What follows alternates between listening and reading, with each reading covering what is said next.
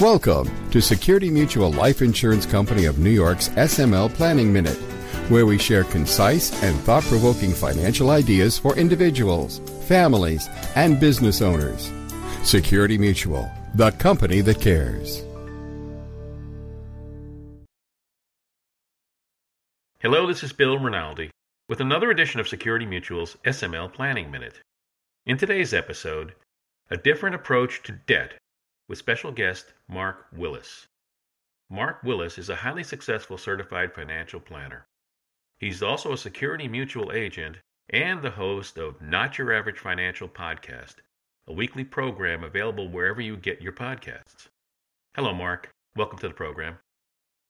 Glad to be here, Bill. Thank you very much for having me. Well, thanks, Mark. You know, I am uh, an avid listener of your podcast. I would highly recommend it to anybody listening to this show. But uh, I thought you had a, an interesting show a couple of weeks ago talking about the whole concept of debt. And uh, I contrast that with a, a, friend of mine I spoke to uh, recently. One of his objectives is to live debt free. Now, I don't know how you feel about that. I, I have a couple of issues with that, and I suspect from listening to your show that you might not agree that that's always the best approach for people to have. Uh, what do you think? Yeah, debt is a it's a funny thing. I'd say for some people, you know, as a CFP and and a financial expert yourself, there's there's really reasons for just about everything in the financial universe. But debt is not a poison. It shouldn't be avoided like it's um, the plague or something. If you know what you're encountering and you know what the options are, you can really use debt to your advantage and even allow it to help propel you into a better financial peace.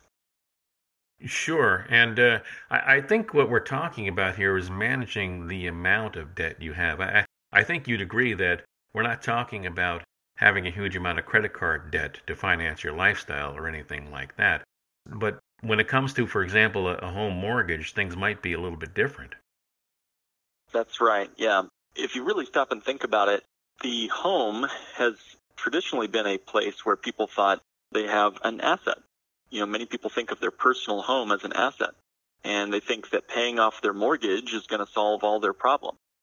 But let's pull back for a minute. You know, mortgage payments, they don't earn any interest. It's a zero interest payment. Equity in my home is not liquid. I can't get access to it unless I have a generous banker. Equity in my home is also not guaranteed. You know, just think back to 2008, for example. And of course, there's no absolutely no tax benefit to paying down the mortgage. In fact, we're in some ways penalized uh, as we pay down that interest on the mortgage. So, not to mention, for most of us, unless we have a renter in our basement, uh, we're not being paid to live in that house. Yeah, I guess um, another way of expressing that, Mark, would be that uh, the value of your home is really independent of how you financed it, isn't it? It doesn't matter. Home doesn't know whether you have a mortgage on the home or not. That's right. Yeah, um, it's a really good point. Uh, so, how much of my home is earning and appreciating in the neighborhood? Is it only my equity, or is it the entire home value? You're right. Uh, Zillow and the appraiser, they don't care whether I have a mortgage or not. All they look at is the value of that property. Uh, really well said. Oh, thanks. So, I've seen people recently in this environment of lower interest rates go to refinance some of their, their real estate.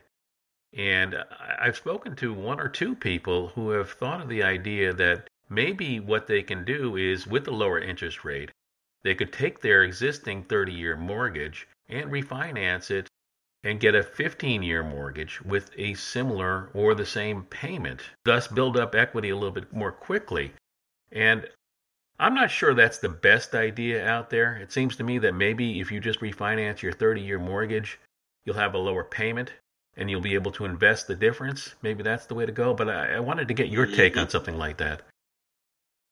Well, yeah, exactly. Um, you know, we see clients all the time waking up to the fact that their home is not a piggy bank and it's not a place to save money. As we mentioned earlier, there's no guarantee in the equity value. There's no tax benefit to paying down the mortgage. Everything we just shared, uh, there's no tax advantage there to paying off the mortgage. So a lot of people are choosing in these very interesting rock bottom interest rate times that we're all living in to refinance. And many are even doing something called a cash out refinance. For our clients, we talk about this in terms of equity harvesting. Let's say over the last 10 years, you've been privileged enough to live in a home where your home is appreciated in the neighborhood. And let's say, for sake of example, you've built up some nice equity in the house. And for your scenario, your circumstances, you've decided that your home is not an asset. It's more of a liability. You know, that roof needs repaired. The, uh, you know, that there's going to be money that's going to have to come out of your pocket to cover that house every year. So you decide to harvest out some equity, put it into a predictable vehicle that would grow guaranteed, such as Security Mutual's whole life insurance. And part of that might be to dump some money in out of the cash out refinance. And to your point exactly, Bill, many times the monthly payment going from a higher interest 30 year to a lower interest 30 year can actually be less. You might actually get a couple hundred dollars off your monthly mortgage bill and then put that non guaranteed home equity into a guaranteed cash value policy. And then you've got a very nice uh, certainty, at least on those dollars you put into the policy, that you're going to see that money someday in the future. You might even turn that into another liquidity bucket or emergency fund or opportunity fund for, for anything else you might need, uh, including retirement needs if need be. Sure, and uh, I think the basic concept you're you're kind of hinting at here, Mark, has to do with the whole idea of opportunity cost, which so many people seem to miss when they're talking right. about their debt. Yeah, everything we do means we can't do anything else. You know, if I spend my afternoon at the office, I'm not spending it out on the lake with my family. It's just an opportunity cost. I can only do so much. You know, one thing. It's so for me and and uh, and my money, I have to ask, what is it I want my money to do for me more than anything else? And you're right, opportunity cost is the key question there. Sure, and it's it's not just on your home, but I think uh, it's on any major purchase. And uh, I'm struck by the idea that some people don't seem to understand that. And I want to get your thought on this, whether you agree that you finance everything you buy. And if you get a new car and you decide to pay cash for that car, then you are in fact financing it with your own assets. Mm-hmm. Yeah, yeah. I've I've really asked folks to push back on this, and over the years, we really have uh, all of us uh, that I've had this conversation with have come to a similar conclusion. Yes, you do. You finance everything you buy. Either you're paying to a bank and financing it through a bank, auto loans, student loans, mortgages, or you build up money, you save up money, and then you pay cash. And a lot of people think they've beat the financing racket by saving up and paying cash for things. They feel like they're better off. They you know, live debt free and so forth, uh, to your point of the guy that you were talking with. But you're right. You finance even the things you pay cash for. Here's why. When you pay cash, you've lost the opportunity cost of what that dollar could have done. You've lost the growth and earnings and interest and dividend yield and anything else that that money might have grown to had you not spent the money and left it invested instead. I hate saying this, even as I sip on some coffee here, but this cup of coffee, it might have cost me $3. So when I buy this cup of coffee for $3, $5, whatever it was, uh, that means I don't have my $3 anymore. Also gone, however, is what $3 would have grown to over my lifetime. Maybe that was $12, $15 if I had left it invested instead. So the true cost of my cup of coffee is what that money would have grown to had I not bought the cup of coffee. Now, I hate saying that because I sure enjoy my, my daily cup of Joe. But the truth is, I'm financing it from myself, my future self. I'm saying to my future self, I will take $15 out of your pocket to enjoy $3 today. Uh, it's the old, uh, it's the old quote from Popeye. What's that guy from uh, Popeye? He he uh, he would always say, "I'll gladly pay you Tuesday for a hamburger today." Oh, yeah. so I'm pulling forward that fifteen dollars what, what, do you remember the character who said that? I think it was Wimpy. Does that sound Wimpy, right? yeah. Okay. yes, it's been years since I thought of that guy. But uh, yeah, so I'm taking fifteen dollars out of my retired self's pocket to give myself a cup of coffee today. That's the way we finance everything we buy. Everything I spend is money I won't ever see again, plus what it would have grown to. But it has dramatic implications. And then people fail to understand very often the, the real power of compounding over a significant period of time. $3 today is $3, but it could be $10 in the future. And uh, if you do that over enough assets, all of a sudden you could have a significant amount of money uh, later on. That's right. So choose carefully, and you don't have to get neurotic about this. Still enjoy your cup of coffee, but just realize that for the big stuff in life, we're talking cars, how you pay off your house, how you send your kids to college. If you can find a way to continue to earn growth and capital on your cash, even as you make these important purchases throughout your life, then you've done something even better than pay cash. You're better than debt free. And that's what we focus on on our podcast. Uh, case in point, now let's use the example of homes. For example, back to the idea of a home.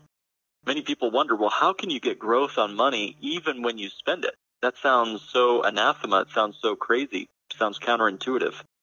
Well, if anyone here listening has a mortgage or especially a HELOC, this makes perfect sense. Anytime I have a home, let's say my home was worth $300,000, and let's say I have a HELOC for 50,000 and I borrowed out 50,000 to do whatever, buy a car or, or more hopefully uh, do something productive with it like uh, upgrade my home or whatever. But let's say I've got a $300,000 house and a $50,000 HELOC. By the way, Mark, just so the listeners know, a HELOC stands for Home Equity Line of Credit. Mm-hmm. Yeah. Well, Bill, is my home only growing on 250? My my remaining amount there, or am I still getting full growth on the 300? No, of course I'm getting the entire growth on all $300,000, even the amount I borrowed against. So I'm spending my money, the HELOC, but it's still earning and growing as if I hadn't touched the money. That's the power of uh, letting my money do two things at once and overcoming opportunity cost.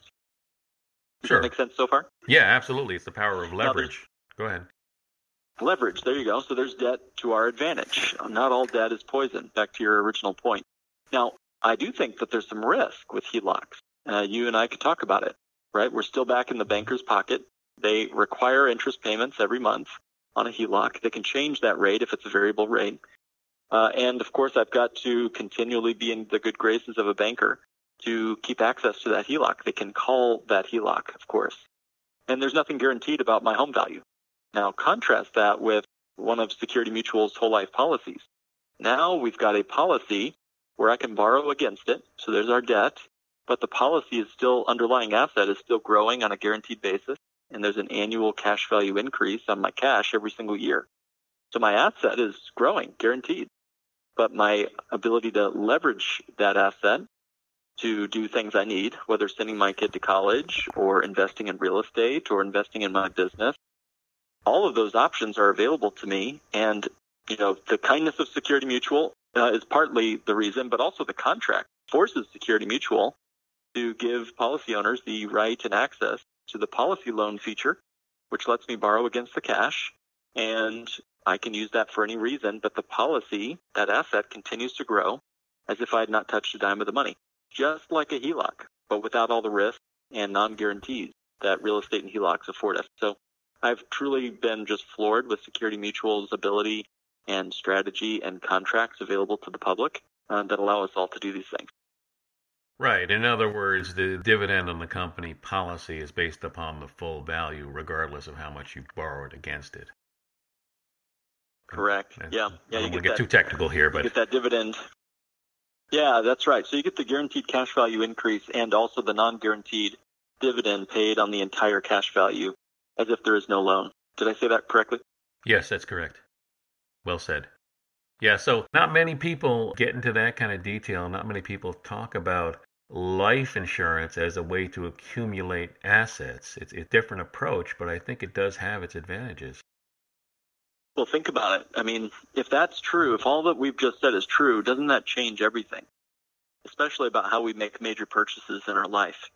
And Bill, I've not met anybody who won't go through their lifetime without making major purchases, whether it's a down payment or your child's college or your own education or in, in fact, most importantly, your retirement.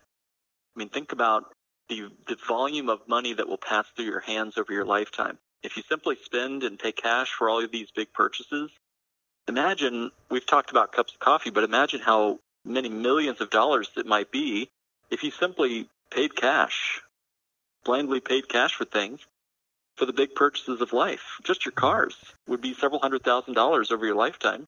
in just raw dollars, but then what would it have grown to over your lifetime had you kept that money invested or used it through a policy like we've been describing? Uh, so it, it truly changes everything about how we view our finances. Uh, I, I've sometimes referred to banking as the hinge in your financial life, the small hinge that swings the big door.